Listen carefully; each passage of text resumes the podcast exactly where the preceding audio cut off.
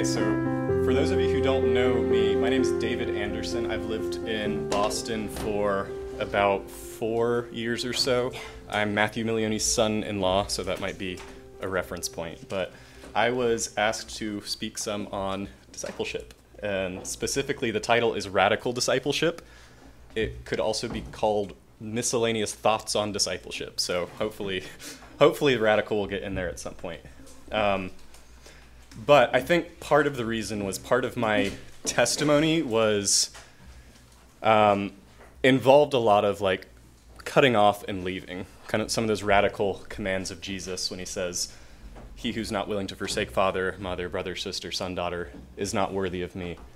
The disciples who immediately left their nets and followed after Christ. I was raised in the United Methodist Church, and in fifth grade, I remember reading those passages and thinking, wow, I'm glad that these passages don't apply anymore. like, these sound very scary, and I don't know if I would ever be able to do them. That was around fifth grade, because I'd never seen anyone do them. Um, about 10, 12 years later, all of a sudden I realized wait, those passages are for all people, for all time. Um, so it involved leaving, in some way, family, background, goals, dreams, aspirations, comfort, security. But all that to say, like, that's not necessarily irregular. Like, I know there's at least several of you here who have the same testimony. And so I don't feel the most qualified to share, but I'm hoping that what I do have to share can be a blessing. Um, so I just want to open up and ask what is a disciple? I've been here for about, what, three or four days. Do we have a working definition of discipleship? Okay. Someone said yes. What's the working definition of discipleship? Someone that allows Jesus access to their whole life. Do we have anything to add to that? Do we agree with that? Is that a good is that our working definition here? Okay. Perfect. Someone who allows Jesus to have access to their whole life. It's a great definition. So, I want to open up with another question. How can we know God? How can we learn about God? How can we know more about God? Opening the question up to any any thoughts you may have. What are ways that you personally come to know God? What are ways you've seen other people um, use to know who God is, what He's like? So um, I'm going to go over here first. Walking with him. Walking with Him. That's great. Walking with God is a way to learn about God. What else? Spending time with him and seeking his face. Spending time with him and seeking his face, almost as if he is a person, a relationship that you can build, and you spend time with somebody face to face, and you grow to learn them more. What else? What are some other ways? Yes. Reading his word. Perfect. Perfect. And along with reading His Word, um, doing the parts you understand. You may not understand everything completely at the beginning, but do the parts you understand. Perfect. So, not just reading his word, but doing the parts that you understand. Joshua? Putting your trust in Him. Putting, putting your trust in him as a way to learn more about him. Okay? What else? Worshiping him. Worshiping him. Yeah, like actually maybe like singing to him or like stuff like actually like praising him, thanking him, like and everything. uh, yeah, worshiping Him and singing to Him. I like that. It really preserves the idea of God as a person that we can cultivate a relationship with. Um, I'm going to go Elijah and then over here. looking for his image in the world around us and people around us. Okay, looking for His image in the world around us and people around us. I, I find I have to make room for him. I have to die to self. hmm. Okay, making room for Him, which means making less room for us, dying to self. Um, This is somewhat rhetorical, but uh, for me, it's Jesus. Like Jesus' life helps me understand God. Perfect. Jesus' life helps us understand God. Okay, so that's all fantastic. I want to open up by reading Isaiah chapter 58. Um, so I'm going to read the whole chapter. So definitely turn there, follow along. I'll be reading out of New King James. Um, and what we're going to talk about here is going to definitely touch on some of those um, some of those points you brought up. And the very fact that we're opening up Scripture means we're reading God's Word as a way to know Him. So we've already started off well. Okay, so I'm just going to go ahead and start reading. This is Isaiah chapter 58. Cry aloud, spare not. Lift up your voice like a trumpet. Tell my people their transgression and the house of Jacob their sins. Yet they seek me daily and delight to know my ways. As a nation that did righteousness and did not forsake the ordinance of their God. They ask of me the ordinances of justice. They take delight in approaching God. Why have we fasted, they say, and you have not seen? Why have we afflicted our souls, and you take no notice? In fact, in the day of your fast you find pleasure, and exploit all your laborers. Indeed, you fast for strife and debate, and to strike with the fist of wickedness. You will not fast as you do this day to make your voice heard on high. Is it a fast I have chosen, a day for a man to afflict his soul? Is it to bow down his head like a bulrush, and to spin and to spread out sackcloth and ashes? Would you call this a fast and an acceptable day to the Lord? Is this not the fast that I have chosen? To loose the bonds of wickedness, to undo the heavy burdens, to let the oppressed go free, and that you break every yoke? Is it not to share your bread with the hungry, and that you bring to your house the poor who are cast out, when you see the naked that you cover him, and hide yourself, and hide not yourself from your own flesh? Then your light shall break forth like the morning. Your healing shall spring forth speedily, and your righteousness shall go before you. The glory of the Lord shall be your rear guard. Then you shall call, and the Lord will answer. You shall cry, and he will say, Here I am. If you take away the yoke from your midst, the pointing of the finger and spreading wickedness, if you extend your soul to the hungry and satisfy the afflicted soul, then your light shall dawn in the darkness, and your darkness shall be as the noonday. The Lord will guide you continually and satisfy your soul in drought, and strengthen your bones. You shall be like a watered garden, and like a spring of water whose waters do not fail. Those from among you shall build the old waste places. You shall raise up the foundations of many generations, and you shall be called the repairer of the breach, the restorer of streets to dwell in. If you turn away your foot from the Sabbath, from doing your pleasure on my holy day, and call the Sabbath a delight, the holy day of the Lord honorable, and shall honor him, not doing your own ways, nor finding your own pleasure, nor speaking your own words, then you shall delight yourself in the Lord. And I will cause you to ride on the high hills of the earth, and feed you with the heritage of Jacob, your father. The mouth of the Lord has spoken. So, there's a lot going on in that, and that actually touches several points that we brought up. It touches seeking the face of God, which we all ought to do, but there's some times when it seemed Israel was seeking the face of God, and God found it displeasurable, to say the least. Where they're fasting, they're afflicting themselves, trying to find the face of God, and yet God views it as repugnant. He doesn't like it. He says, This is not what I wanted. What does he want? And we're gonna this is gonna be a framework for some of what we have to talk about today, but some of what Elijah had said to see the image of God in other people, to go find other people, to ease their afflictions, to ease their burdens, to bring in the poor, to not hide from your own flesh. So, just keep all of that in mind when we talk about what does it mean to know God. There's a lot of if then statements in Isaiah 58. If you do this, then the light will break forth. If you do this, then the glory of the Lord shall be your rear guard. I think another passage about knowing God is actually found in the Beatitudes. It says, Blessed are the poor in spirit. Sorry, no, wrong one. Blessed are the pure in heart, for they shall see God.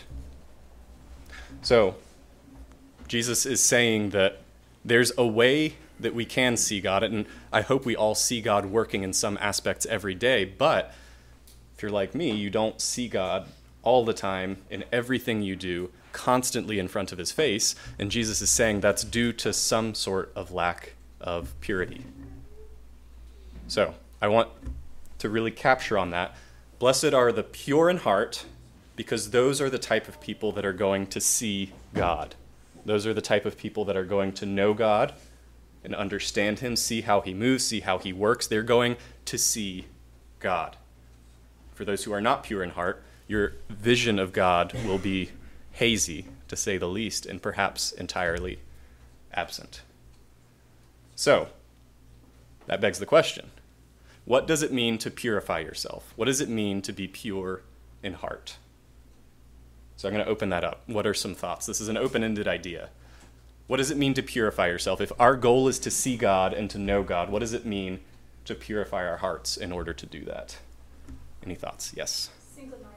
Single mindedness. Perfect. Um, one of the original ideas of purity is like metals. It's just 100% a certain metal. It's not defiled with any sort of other metal.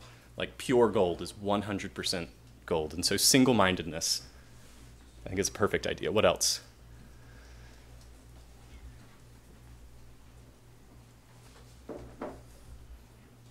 If someone that you're working through discipleship with is asking, they just read this passage and they're like, okay, that sounds nice, but these are just weird concepts. What does it actually mean to purify myself? What would you say? Examine yourself. Examine yourself. Remove anything, remove anything that's, um, not like God. Remove anything that's not like God. So we have examine yourself, remove anything that's not like God, be single minded. Any others? Dom. Brings to mind a certain how much, and, like, think of something, think of it as much as like, there's, like even the phrase like single-mindedness, it's very like abstract and your brain tries to catch it, but it's like, it's like it could go three thousand different ways. But just like this like lack of distraction, it's just like, just like this clarity. right? Okay. A lack of distraction, a clarity. I think these are all great ideas of what it means to purify yourself. Um, when you're thinking about this, isn't the only way to understand it, but Scripture, the New Testament, actually gives a picture of what it means to purify yourself. That gives a lot of pictures, but one of them, for our purposes, I really hope that you can, if there's anything that I say that you keep um, going forward from here, is this link between the pure in heart and 1 Peter 1:22. Um, I can read it. You can turn there if you want. It's just a single verse.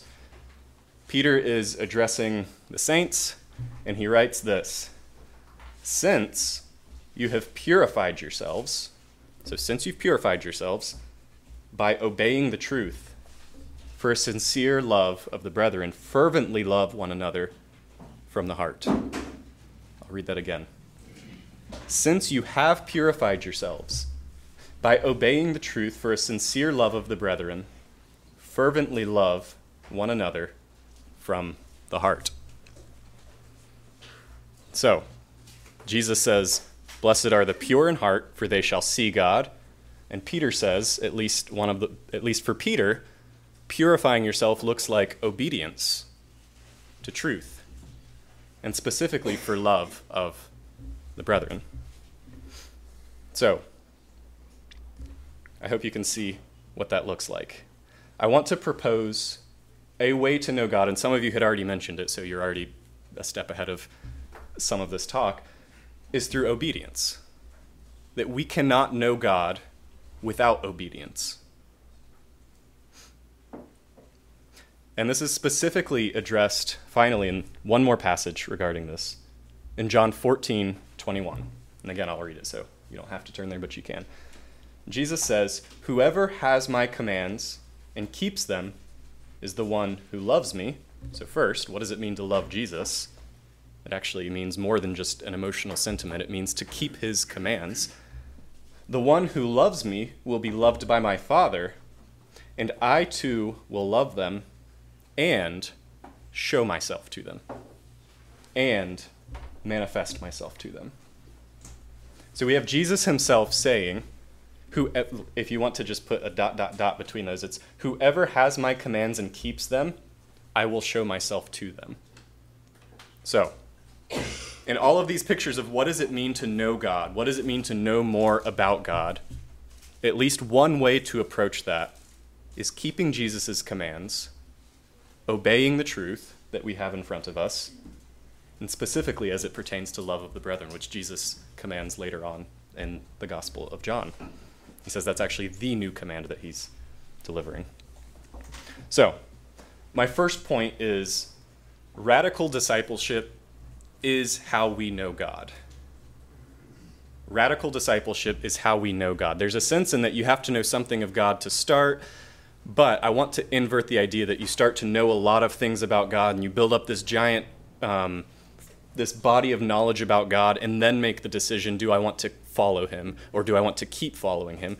That scripturally speaking, that's not how it works. We don't build up this whole knowledge of like, who is God? I know he's this, this, and this, and I've analyzed who he is, and based off of that, I'm going to choose to follow him or not.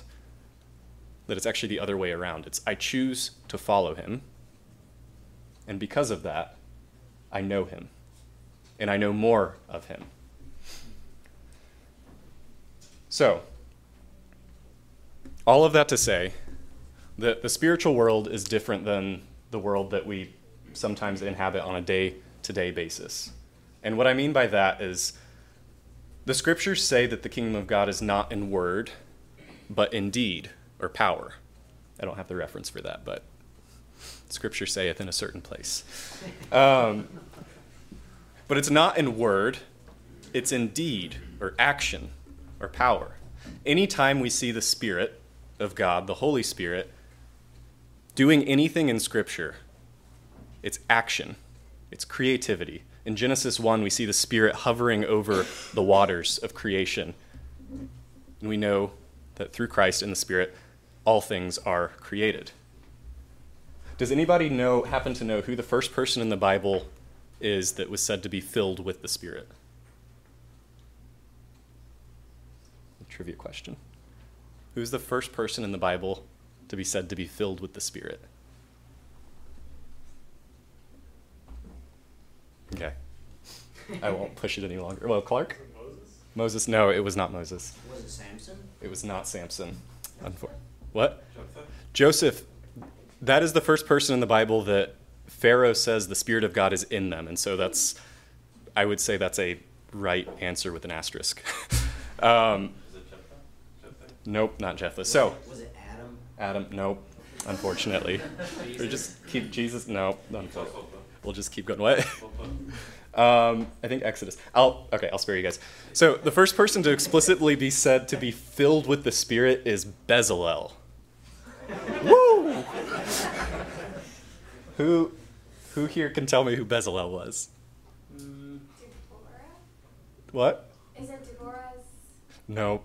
Okay, sorry. I'll. See the dude that helped build the tabernacle? Boom, there we go. He was the guy that helped build the tabernacle. He was a craftsman. The very first instance of the Spirit of God filling someone is empowering them to act and to create. He was filled with the Spirit of God so that he could build the tabernacle, all of these things that Moses saw on the mountain. And I think it's important because that's how the Spirit works. It's not through abstract knowledge, detaching yourself, learning a bunch of things about things. It's action. The kingdom of God is not in word, but in power. We see uh, the Spirit in Isaiah 41 moving around the dry earth and creating vegetation wherever he goes. The Spirit creates new creatures out of us when we are adopted as sons and daughters of the Father. So, all of this to be said, we learn, the way we learn in the spiritual world is different than the way we learn. Like, I'm a college student right now. I go and I learn and I take in a lot of facts, and that's valid, that's useful. But that's not how things work spiritually. The way we learn spiritually is through action, through acting, through going out in the world and doing. Every action that we do creates a new state of being for us. It, every action puts us a step further in our twisting and turning pathway of life. And spiritually speaking, that's how we learn. So, to condense all this in a metaphor, this is from C.S. Lewis, but he talks about someone standing in a woodshed. And it's a very dark woodshed. It's daytime outside. The way he knows that is because there's a little crack, little little window where a bunch of light is coming in. And so you can see if I'm standing here and this circle is the light, I'm going to see this light coming in. But if I had to describe what's out there, I can't tell you. No amount of sitting here and thinking is ever going to get me to be able to tell you what's out there. I'm never going to have knowledge of what is outside of the shed. So, what's the way that we have knowledge? of what's out there. Going out and experiencing it. Yeah, if the door's open, going out and experiencing it, and if not, stepping into the light and looking out. And so all of a sudden, when we take a step into the light, when we take a step of obedience, that's how we start to learn. That's how we start to learn who God is, what his purposes are. So the way we purify ourselves in order to see God is through obedience to the truth. And so that's what Peter tells us. And I can attest, it's a disorienting and dizzying world as soon as you start to get this framework in your mind. Like, as soon as you start to act and truly make decisions, I actually can think of only like five to ten, like, full decisions that I've ever made where it's not just kind of like going from one thing to the other. And, you know, you get in this pace of life where it's just the next thing, the next thing. It's like all of life is pushing you one way and to actually take a step back and decide is this the way i want to go? And making decisions that might change that. I've only made a few decisions like that but that is what is required for christians that we do make those decisions. And so i want you to take a moment just quietly amongst yourselves and think about your life and think about some of those big decisions that you've made that it's not just going with the flow, just being dragged along. Times where you stepped back and evaluated to the best of your knowledge what you knew and then made a decision and acted.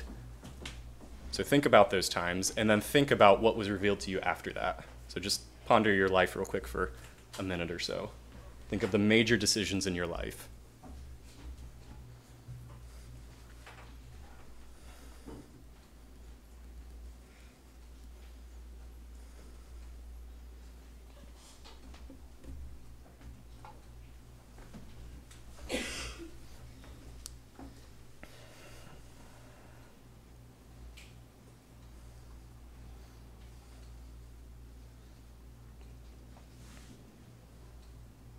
Do some more of this during the time of prayer after this, but I hope that at least for several of you, at least most of you, I hope for all of you, that decisions you've made in life have opened up new things you never thought of, have given you more knowledge than you ever thought of. Like, that's the point that I'm wanting to hit home over and over and over that knowledge of God, discipleship, all of these things isn't taking a step back and analyzing, it's taking a step in and acting.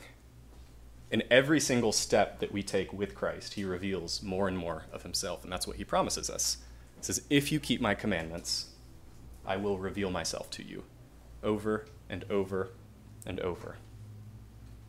We get a picture of that, that our life shouldn't be stagnant, that we're to be transformed into the image of Christ, degree and degree of glory by glory by glory by glory. And that only happens through obedience, through discipleship through is the definition of discipleship. Um, I want to get the exact wording right, so I'll throw it back to Dom real quick. Giving Jesus access to your entire life. so this only happens through giving Jesus access to your entire life and by acting on those things that he's putting his finger on.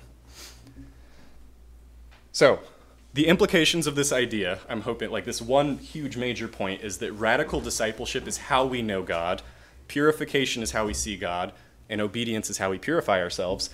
The implications are by not obeying, we will never know God.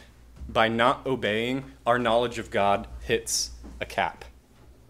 Whatever command is given, that Jesus says, but also in the entirety of Scripture, because it's the same God who breathed out Scripture, whatever command that we're lacking in is the cap for how much we know about God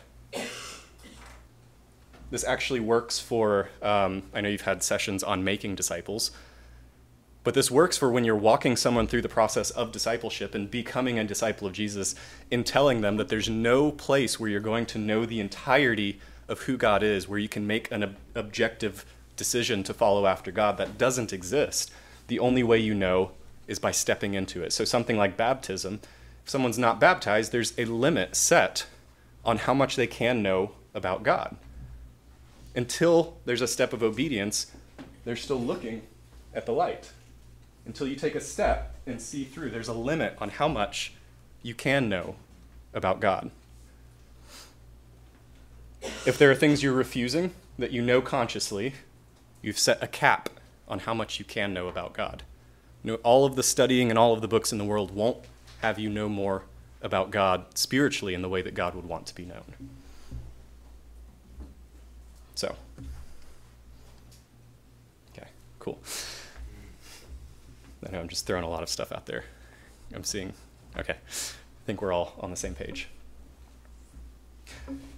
Another point in this idea of obedience as the way of knowing God is that sometimes we don't know why.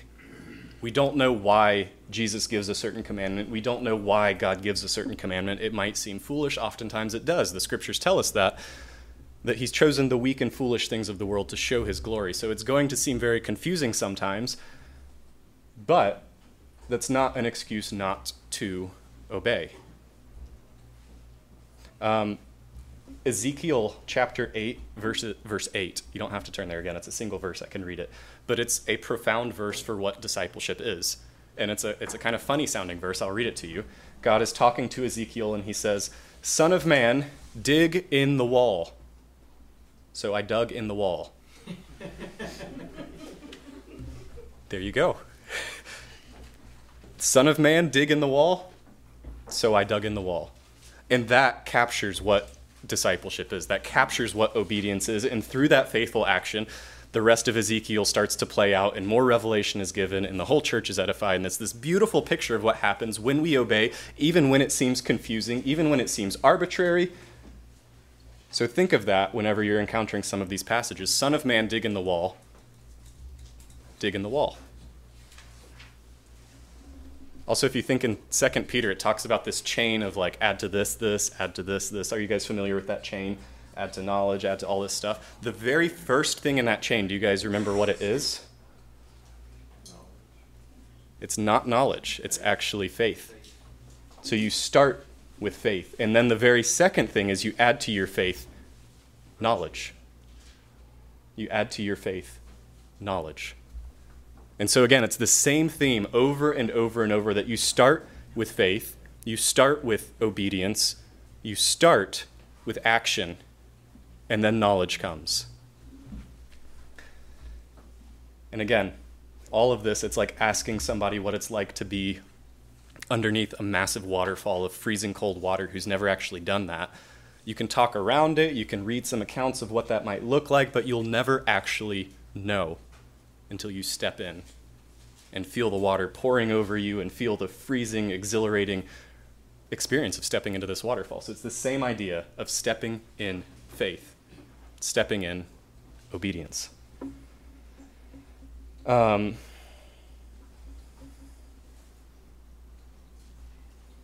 so that's the first implication of this idea is that if our cap of obedience is our cap on the knowledge of God. Our cap of obedience is our cap of how much we can know about God. Our second implication is that radical discipleship is continuous. And I hope that's not a shocking claim. I'm expecting that most of us would agree with that, but I really want to dive into that. Because if we're supposed to be transformed degree by degree into glory, and if there's supposed to be this upward movement into the knowledge and glory of God, it means that we have to keep obeying for Jesus to keep manifesting himself, keep stepping out, stepping out, stepping out. So radical discipleship is continuous. For those of you who are baptized, that was often based like on obedience. You see this command, you step into that, and then you move into that next phase of the spiritual life. And all of a sudden, you have access to the church, you have access to the sacraments. And as you're faithful there, you step into more places and you have more experiences and you have more knowledge. And so, participation in the church and participation in God is continuous. And as we cease obeying, even for somebody who has spent 30 years in productive ministry and baptized hundreds of people, planted churches, the degree to that the degree to which that person stops obeying is that person's cap on the knowledge of God. No more revelation will be given. And so we can still know lots about God, but our growth ceases. And as our growth continues to cease, as we start to wither away, if that happens too much, it actually becomes a very dangerous situation. Jesus talks about the branches withering away and not bearing fruit, not bearing action in the world, that eventually they actually get cut off and cast away. And so not only does our knowledge of God stop growing, but it starts to wither in its entirely entirety.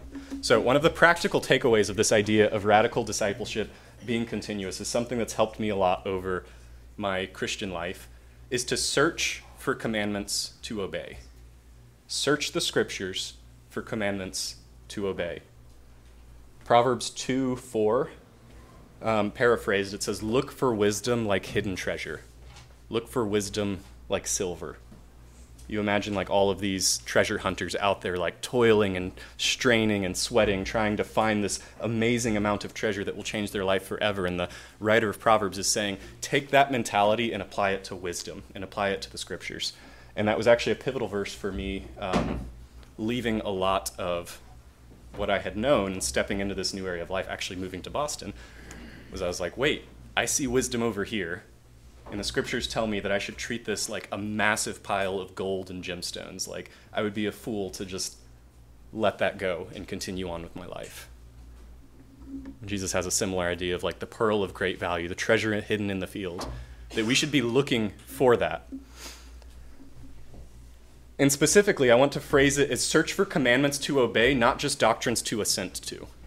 We can all acknowledge that Jesus said, Love our enemies, and we most of us likely wouldn't be joining the military. Most of us likely wouldn't be going and fighting for king and country, all that good stuff. We've assented to this doctrine, but that's different than actually tangibly obeying love your enemy in the moment, here and now. And so, the idea is that we're not just looking for doctrines that we can assent to, but looking for commands to obey. What does love your enemy mean practically? Who is your enemy here and now? Who are the people that are annoying, that grate on you? What does it mean to love them? And so, what does anybody have any sort of commands that they've been able to fall back on that have been a continual source of challenge and encouragement and that you can continually return to? I have a few examples, but if anyone has some, feel free to share them. Because it's uh, very useful to have a bank of commands that never never runs dry, so to say, so that when you're feeling dry, you can go back to these and wait a second. There's always more to this command. Um, Dom raised his hand. Give to the one who asks. Seek ye first the kingdom of God. Seek ye first the kingdom of God. Mine was about the same. Seek and you will find. Seek and you will find. All of the what's that? Count all joy when you're in tribulations. Count it all joy when you um, run into various tribulations. And it's good to uh, I'll get to you. It's good to actually write some of these down and have a list because at some point your spiritual life will turn dry. And at some point, you might be like those in Isaiah who are saying, I'm seeking God, I'm seeking your face. And God's saying, Yeah, but you're not doing it the way I would have you do it. Like, what are some commands that as soon as you, those if then statements, if you count it all joy, if you seek first the kingdom of God, then your light will blossom. Um, Joshua. Do unto others as you would have done unto you. You guys are hitting some of my main examples. Dom. Uh, if you, anyone that doesn't do what they know they ought to do, it's sin. Anyone who doesn't do what they, yeah. Absolutely. And again, Jesus is the cornerstone. He's the beginning and the end of all of what discipleship means. But we don't want to just turn into oh, like red letter Christians where it's like only Jesus' words matter, the rest of Scripture. Like go through the epistles and start finding commands in there. One of them is do nothing out of selfish ambition or conceit, but in all lowliness count others more significant than yourself. Look to the interests of others. That's a command that I've relied on over and over and over. And it's like the command that keeps on commanding, so to say. Do nothing out of selfish ambition or conceit. And again, the reason we want to like start making some of these verses is because the more we start obeying them, the more we get propelled into knowledge of God.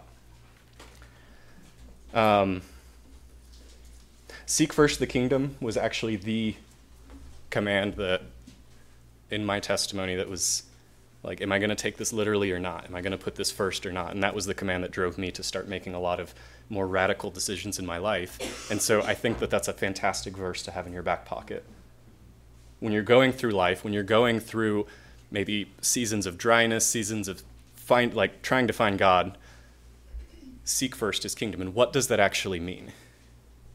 Because again if somebody on the street you're discipling is asking you like it says seek first the kingdom like that sounds super weird what's all this talk like what does that mean how would you explain that to them and again i'll open the, the floor what does it mean to seek first the kingdom Dom Strive to Strive to walk as Jesus walked. That's a good. Very similar to strive to walk in obedience to Jesus. Strive to walk in obedience to Jesus. Care more about it than anything else. Care more about what? Care more about it than anything else. Care more about it than anything else. And again, this gets to the idea of purity of heart, single mindedness. Go way out of your comfort zone. Go way out of your comfort zone. I love it. Take, make his priorities your priorities. Beautiful. Did you hear that? Make his priorities your priorities. We see that's what Jesus does with the Father. Um, I do nothing except what he tells me. I can do nothing except what I see the Father doing. Like this idea of whatever the Father does, I do. Those are my priorities. That's how I live my life. And in this chain of headship that Paul lays out, Christ is our head. And so we apply that to Christ. Whatever I see Christ doing, whatever I think are his intentions, whatever are his commands, those are my purposes. And that's like at the heart of what it means to be a disciple. Here, I'd say to avoid luxury and try to live in scarcity. okay, avoid luxury and live in scarcity. We're actually going to touch back on that. So hold that thought. Um, here's a definition that I found at least helpful. Um, it comes from a man named James Hunter. He wrote a book called To Change the World. Um, and his definition seek first the kingdom of God and his righteousness. This is what his definition is to seek to integrate the very order of the heavens within our personal lives and relationships, our families, our work and leisure, and our communities. To seek to integrate the very order of the heavens within our personal lives and relationships, families, work, leisure, communities.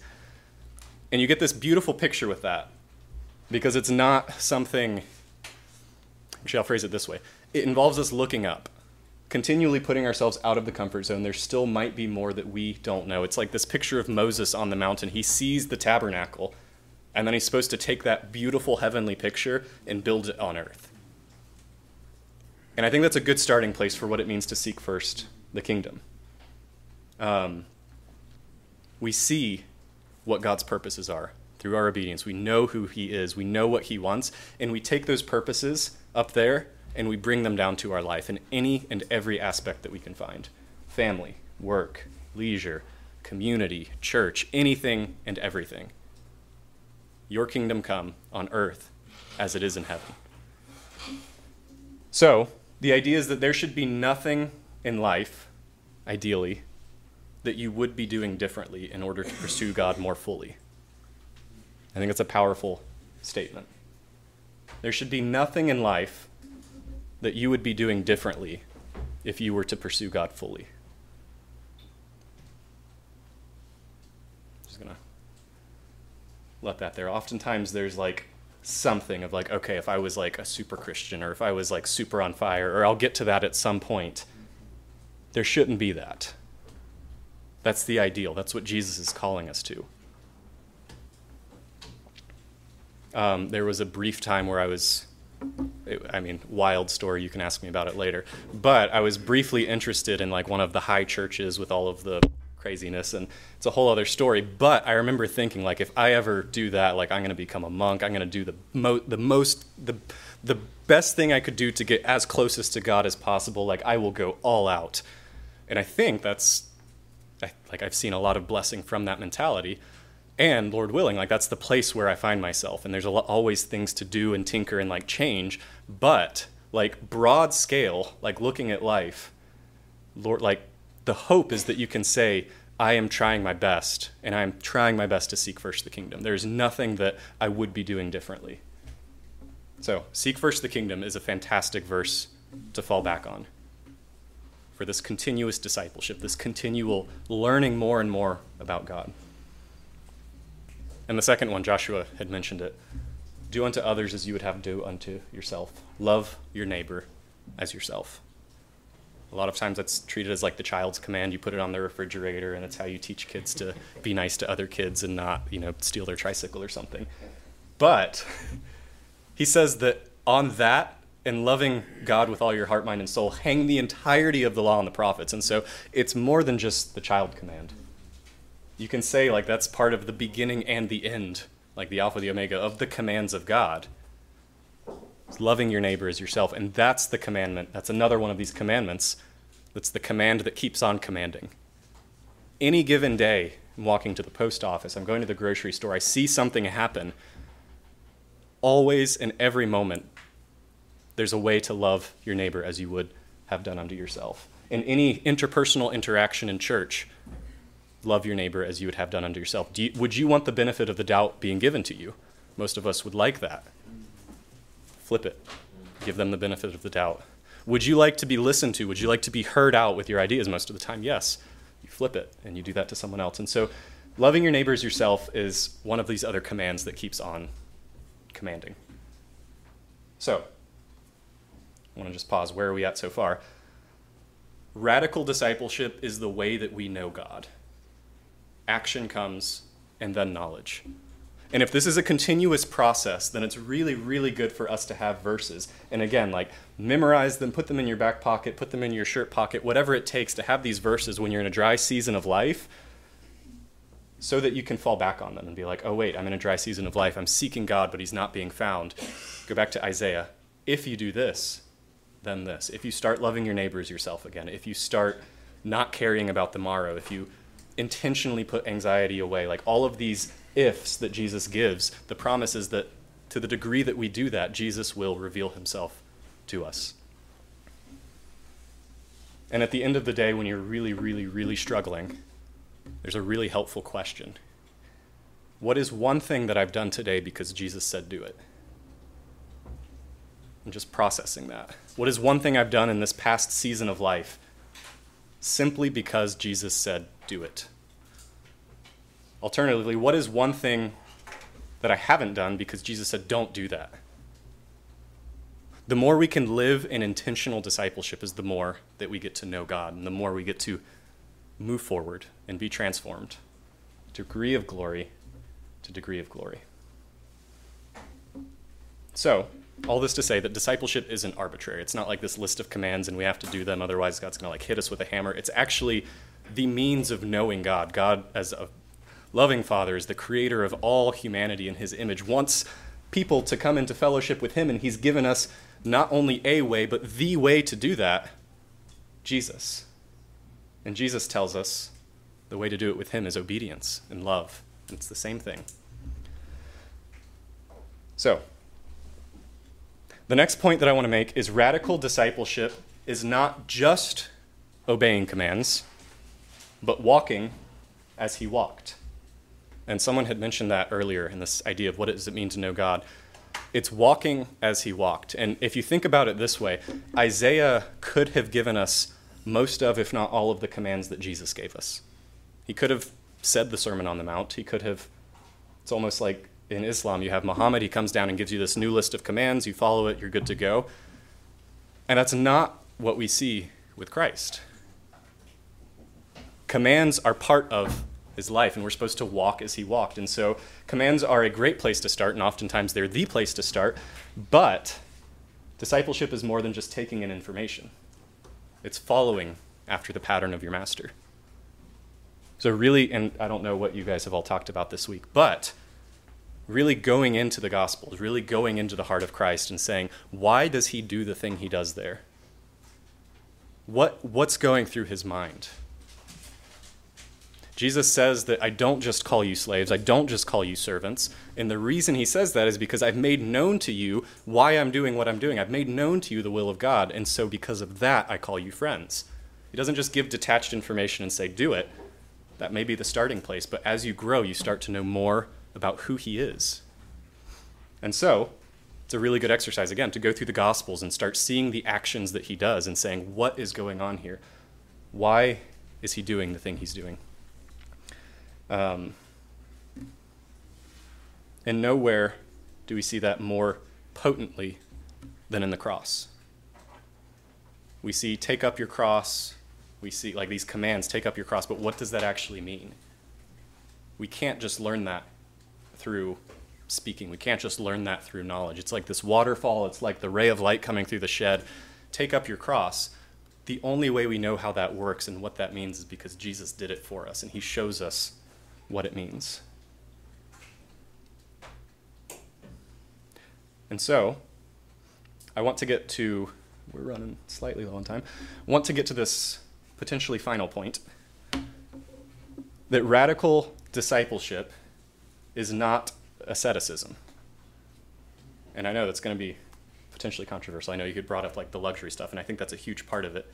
And you could say radical discipleship is not just asceticism, but hear me out. Um, let's see. Actually, Colossians 2:18 says, "Do not let anyone who delights in false humility or asceticism, the worship of angels, disqualify you.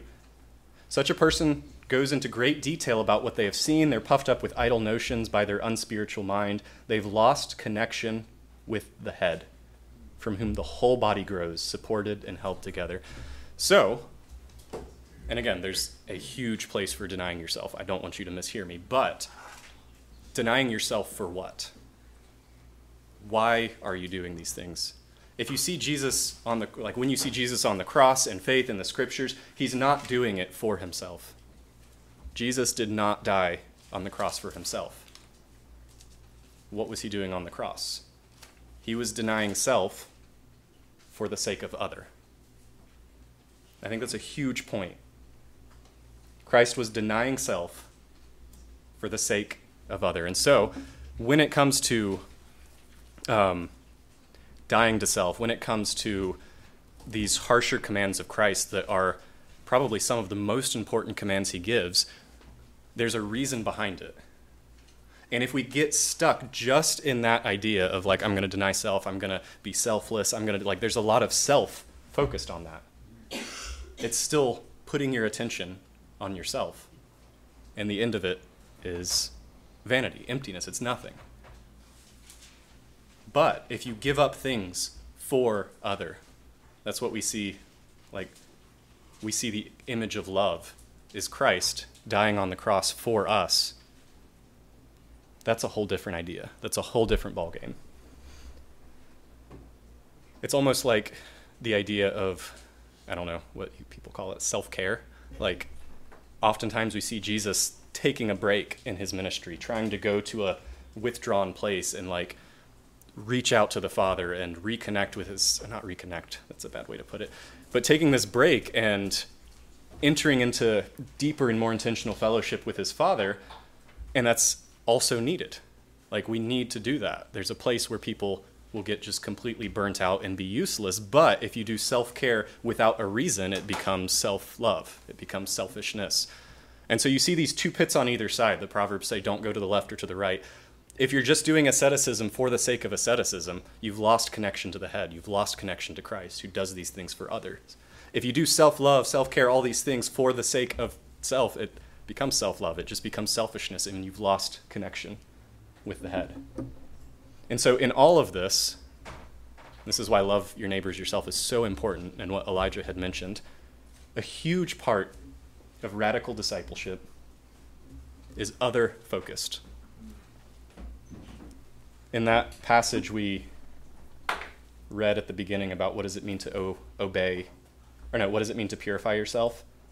There's two parts of it. It says, Since you've purified yourselves so that you can see God, since you've purified yourselves by obeying the truth, so we have this obedience, for a sincere love of the brethren. So we have this obedience tied with love. And that's all of the, the first clause. Since you've done this, the end goal is love one another fervently. Love one another fervently from the heart.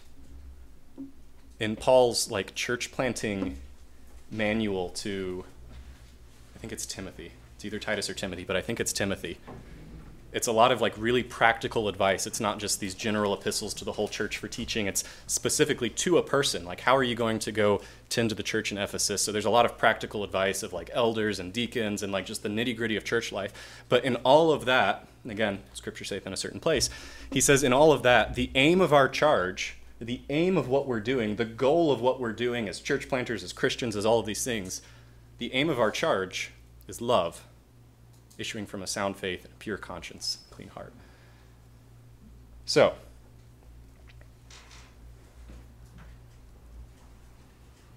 we're running low on time. So, I think that I want to just wrap up what I'm hoping to communicate to you. And the first idea is that radical discipleship is the way we know God. We don't start off by knowing God.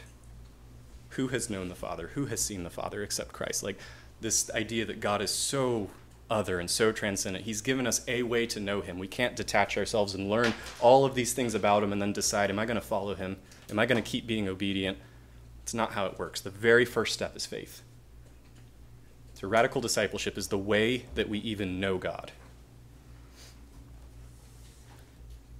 The second idea is that radical discipleship is continuous. That that cap that you put on obedience, that cap that you put on um, this is too far, or even commands that you don't know yet, teachings that you haven't really internalized yet, things that you haven't discovered yet, those things are the cap of knowing God.